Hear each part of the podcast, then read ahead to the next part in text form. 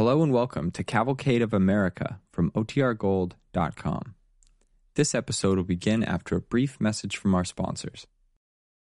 Families have a lot going on. Let OLLY help manage the mental load with new cognitive help supplements for everyone four and up, like delicious Lolly Focus Pops or Lolly Mellow Pops for kids. And for parents, try three new Brainy Chews to help you focus, chill out, or get energized. Find these cognitive health buddies for the whole fam at olly.com. That's O L L Y.com. These statements have not been evaluated by the Food and Drug Administration. This product is not intended to diagnose, treat, cure, or prevent any disease. Another day is here, and you're ready for it. What to wear? Check. Breakfast, lunch, and dinner? Check. Planning for what's next and how to save for it? That's where Bank of America can help. For your financial to dos, Bank of America has experts ready to help get you closer to your goals. Get started at one of our local financial centers or 24-7 in our mobile banking app. Find a location near you at bankofamerica.com slash talk to us. What would you like the power to do? Mobile banking requires downloading the app and is only available for select devices. Message and data rates may apply. Bank of America and a member FDIC.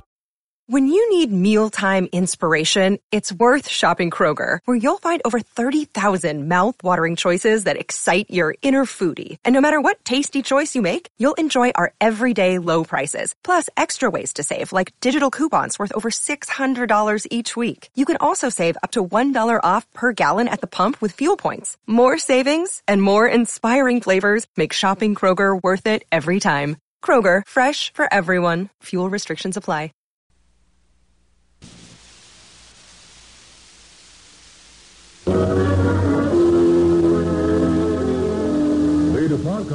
Wilmington, Delaware, maker of better things for better living through chemistry, presents the Cavalcade of America. Tonight's star, Jane Wyman. Tonight's story, The Dark Heart.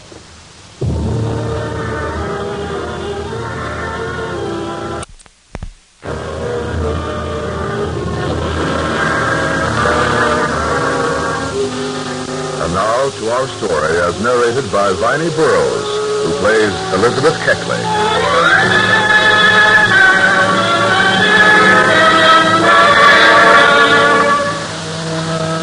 So much has been written about this woman. So much said against her that I feel I must speak.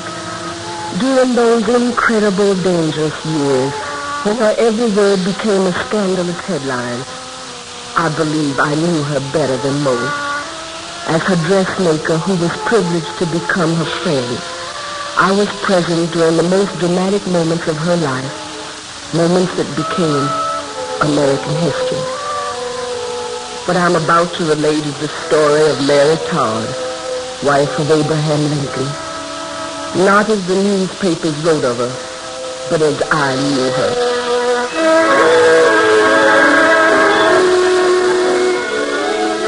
It was in 1861, shortly after the inauguration. I remember it so well. That day Miss Lincoln told me about her plans. Happiness had made her radiantly beautiful.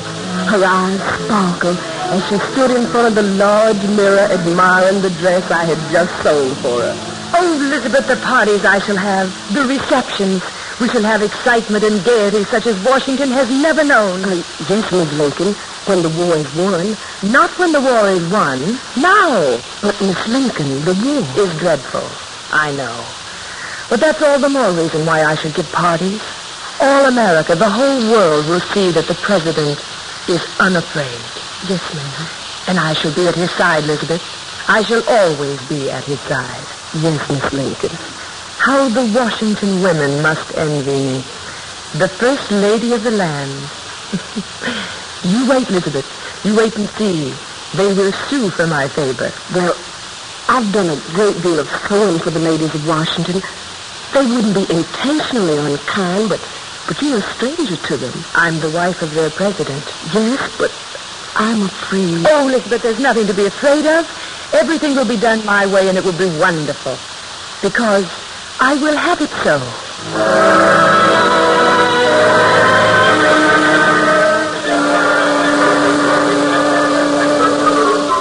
But it was not to be. During the days that followed the inauguration, Ms. Lincoln was the only topic of conversation. No matter where I went, for whom I sewed, it always seemed as though the subject of Mary Lincoln always came up. The only point I'm trying to make about her, Lavinia, is that she... Elizabeth, don't you think that skirt should be lifted just a little? It could, Miss Evans. Just a bit here at the waist. There. How's that? Oh, that's fine, Miss, but that's fine. Go on, Margaret. Well, Mrs. Lincoln was, after all, born and bred in the frontier of Kentucky. Oh, Elizabeth, you've raised it too high. Excuse me. I'll let it down. Alice Lambert says that she is crude, even vulgar. Now, you can't ignore that, Lavinia. Oh, nonsense. It just so happens that Mary Lincoln was gently reared and is at all times a lady. Oh, Now, Alice Lambert is a Southern sympathizer. Yes, and Mary Lincoln's family is fighting for the South. Her own brother. It's hardly her fault. Oh, you're just being stubborn, Lavinia. Anyway, I find her arrogant and willful. In what way? Well, in the midst of a great and terrible war, Mrs. Lincoln plans to give a ball. Well, I'd say that was ill-advised, but not scandalous. Not scandalous. The whole of Washington is shocked. With our soldiers defeated in almost every battle, uh, with the city of Washington itself in daily peril, what does Mrs. Lincoln do? She decides to give a party. And you're not going? Not going, Lavinia? Are you mad? I wouldn't miss it for the world.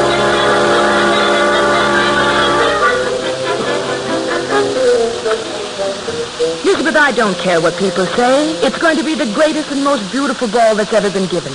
And Elizabeth, the gown you've made for me, it's so beautiful. Thank you, Miss Lincoln. It's easy to work well when I'm working for you. You have such good taste.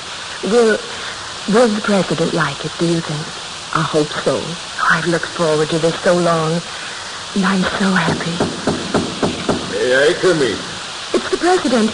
I don't want him to see my gown until the ball. Help me out of it, Elizabeth, quickly. Yes, that's better. Mother, are you there?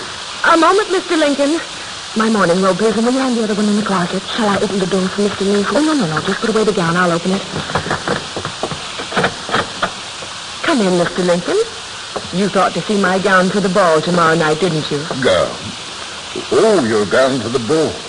Yes, it's very pretty, Mother. No, this is my morning coat. Oh, well, it's still very pretty. Good afternoon, Elizabeth. Mr. Lincoln. I didn't mean to interrupt you, Mother, but Willie wanted... He was right here. Willie? Here I am. Mother, make Father let me ride the pony. But I thought you were riding the pony. She made me stop. Then he must have had a good reason. He said I look sick, and I'm not sick. Sick?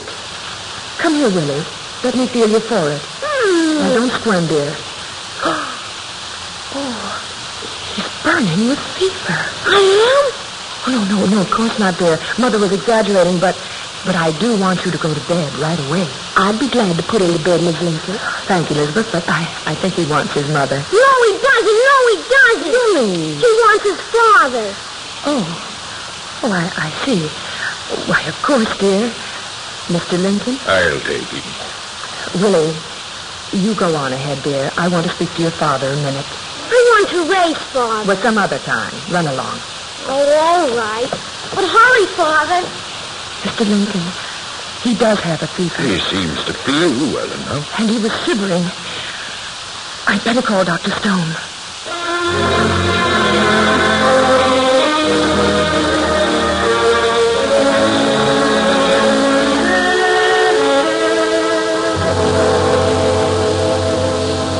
Doctor, He's a sick little boy, Mrs. Lincoln. how sick?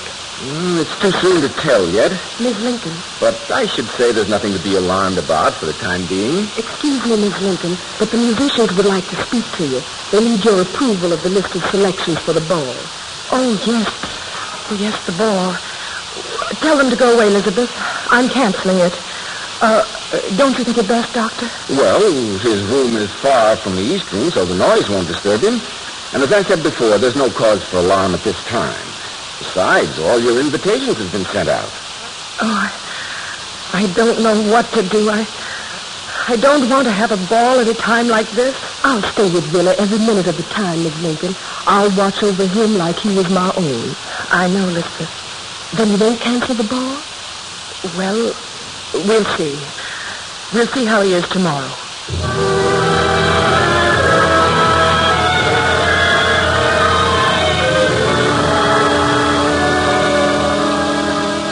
The next day, the little boy was better, much better. And that night, the night of the ball, was the happiest of Mrs. Lincoln's life. I helped her dress her hair, arrange her gown. She wore a low-cut white satin evening gown, flounced with black lace and with a long train. Her only ornaments were pearls. She looked beautiful. Why, even Mr. Lincoln said, You look charming, Mother. Do you really like it? Very much. But my, what a long tail our cat has tonight.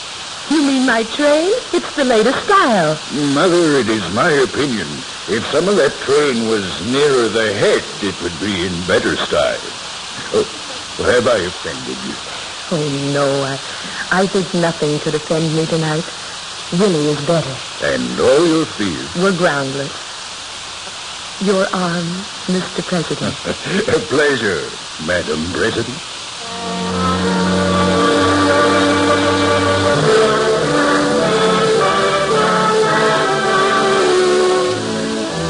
Miss Lincoln's party had been severely attacked, but all the important people came to it.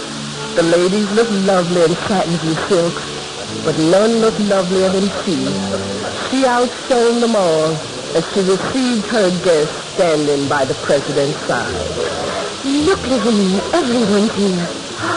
Would you look at Mrs. Lincoln? She looks radiant. Her gown is beautiful. I wonder how much it cost. Oh, you do look at her curls. Do you think they're real? Oh, Margaret, really? Come, we'd better go in. Mrs. Roger Evans, Miss Lavinia Cummings. Ah, I suppose we'll have to be received. I wonder how she'll patronize us this time. Margaret, hush. Are you afraid she'll hear me? That she'll know I'm as amused by her arrogance as by her extravagant taste in clothes? Good evening, Mrs. Evans. Why, Mrs. Lincoln, how beautiful you look. thank you. Good evening, Miss Cummings. Mrs. Lincoln? I'm very glad both of you could come. We wouldn't have missed it, would we, Lavinia? Such a lovely party. So distinguished. Lovely. Miss Lincoln. Oh, excuse me. Yes, Miss, Miss Lincoln, may I speak to you a moment? Yes, what is it? It's Willie Mayo. Willie? His fever's grown worse. He's calling for you. Calling for me? Oh, yes, yes, of course. I, I'll go to him at once. Mrs. Evans, Miss Lavinia, you must excuse me, but my son... My, my son... We understand. By all means, go to him, Mrs. Lincoln. You see, he's ill. Uh, are you coming, Elizabeth? Oh, please hurry.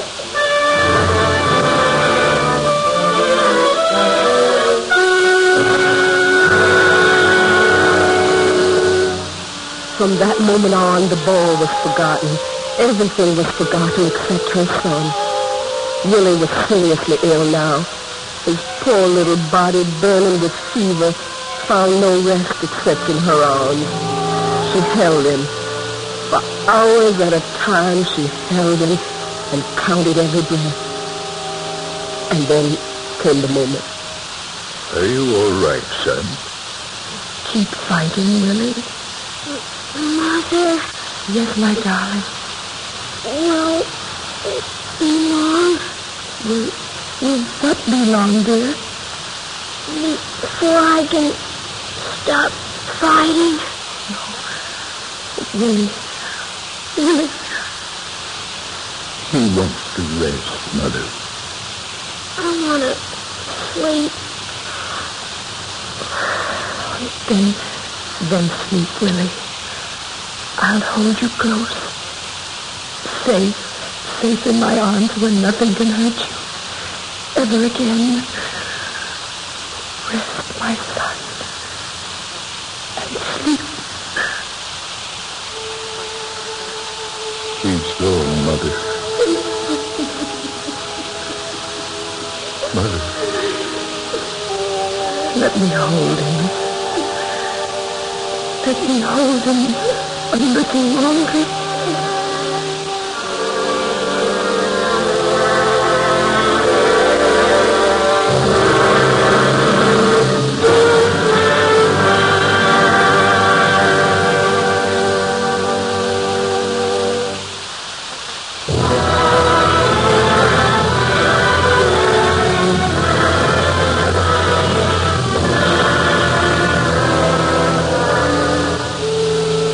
cavalcade of America.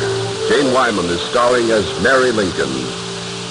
And now our story continues as narrated by Elizabeth Keckley, Mary Lincoln's seamstress.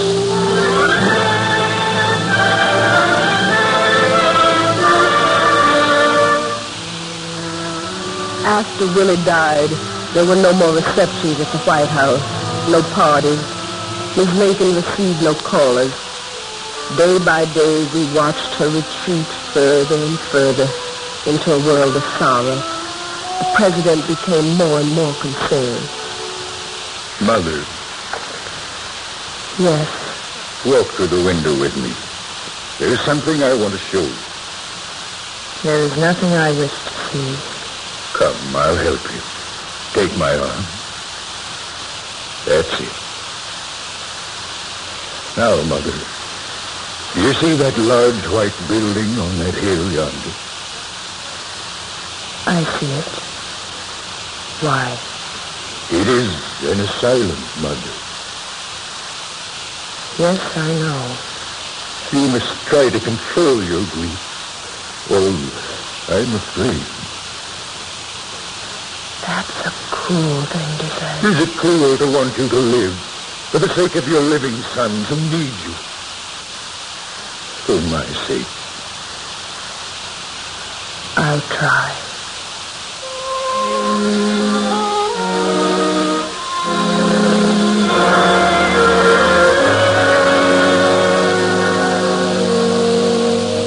From then on, she did try. In an effort to become a part of what was happening, Mary Lincoln now turned her attention to her husband, not only at home, but in his official life as well. I'm afraid she didn't make things easy for him. Oh, he's a humbug, an obstinate fool and a butcher. General Grant. But you say the same of General McClellan. If I listened to you, Mother, I should soon be without a general. Well, you must listen to me. General Grant is not fit to head an army. He's been very successful in the field. Yes, but at what cost? He loses two men to the enemy's one. He may depopulate the North. You exaggerate. You don't know the facts. Nevertheless, General Grant... He's winning. Oh, well, listen to me. You never listened. You, you never, never listened to me.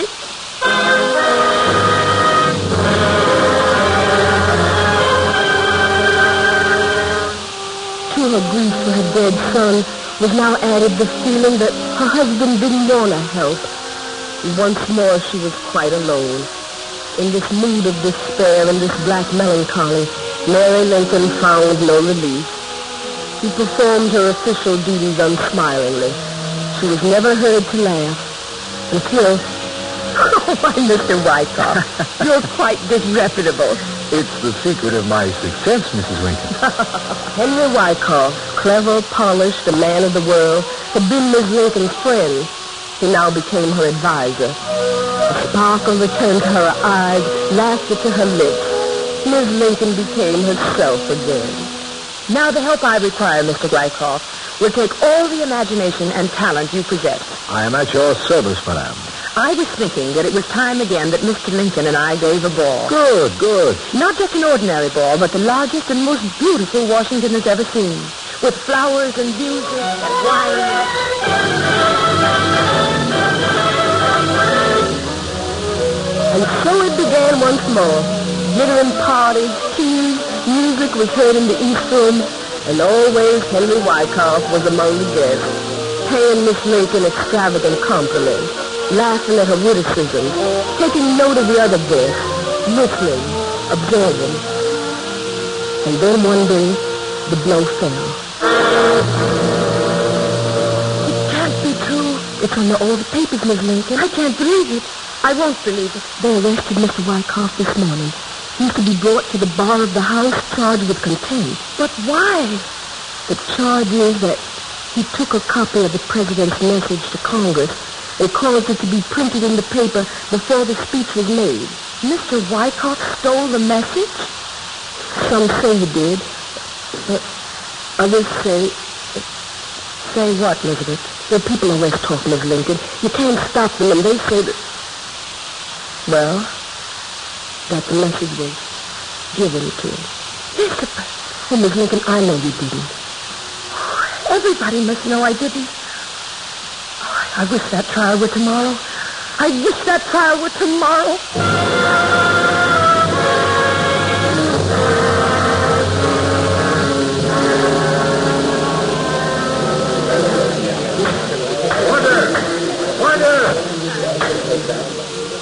Mr. Wikoff, you'll answer the question. Was the person who gave you this information a resident of the White House? I can only tell you, sir, that I received my information under an obligation of strict secrecy.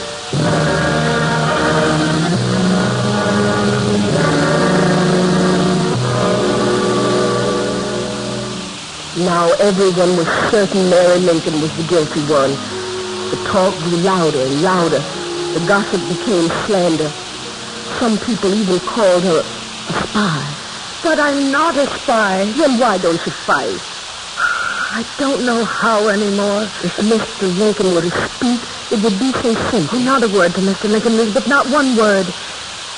He has enough worry to worry him, and, and besides, I don't know how he feels about this. I don't know what anyone believes anymore.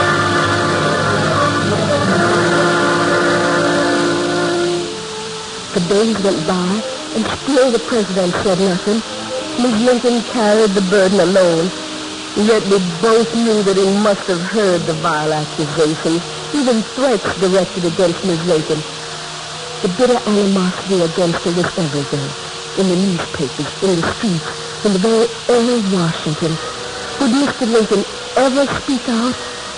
The attacks came to a head when one day an unheard of thing happened. In one of the committee rooms, a secret meeting was called. Are we all here? Well, then I suppose we should begin. I don't know how to do. Well, why don't you conduct it as though it were an official meeting? I don't know. I suppose... Uh, gentlemen, as members of the Senate Committee on the Conduct of the War, we have met to consider a case of possible treason. It is unnecessary to remind you that... Uh, who's that? Whoever you are, sir, you're interrupted. President Lincoln. Gentlemen, it has been brought to my attention that you have called a meeting on a subject that is very close to me. I want to give you my solemn word that no member of my family is engaged in any treasonable activity whatsoever. Mr. President, none of us actually thought that Mrs. Lincoln, uh, uh, why, why, well, we would not have had this happen with you, sir. It's all right. It's all right. But, Mr. President... I apologize for interrupting. Please go on with your meeting. Well, gentlemen, there is no longer a reason for this meeting. I suggest we adjourn.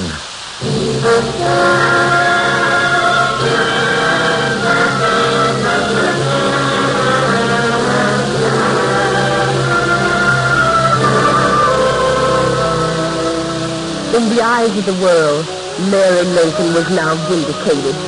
The president's action meant even more than the later discovery that it was the White House gardener who'd given out the president's speech.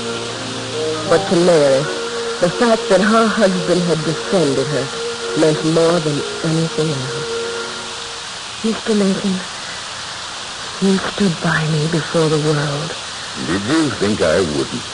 You can't know what these months have been like. I thought... What did you think, Mother? That you didn't care.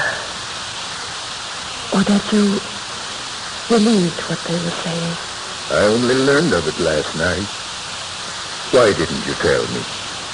I couldn't. Pride, Mary. Yes. Pride. It's caused trouble all my life. And no matter how hard I try, I can't seem to help it. I've lost so much because of my pride. But it doesn't matter. Because I haven't lost you. With you beside me. Close to me. I'm so happy. So, so very happy.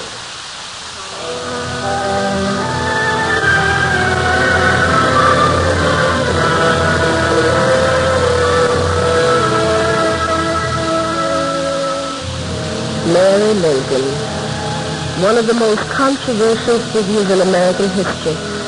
accused of so much. Arrogance, extravagance, heartlessness. So many felt justified in hating her. But when you judge her, if you do, remember with me those who loved her.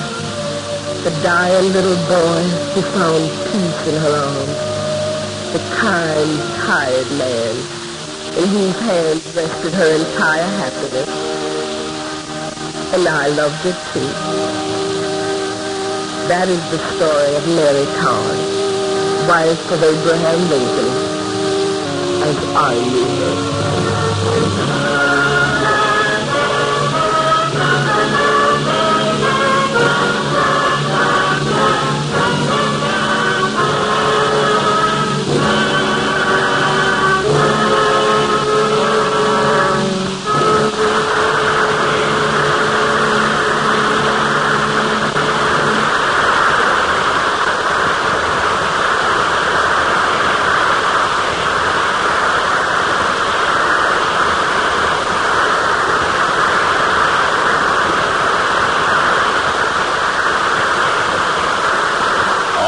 To Jane Wyman and the Cavalcade Players for tonight's story, The Dark Heart.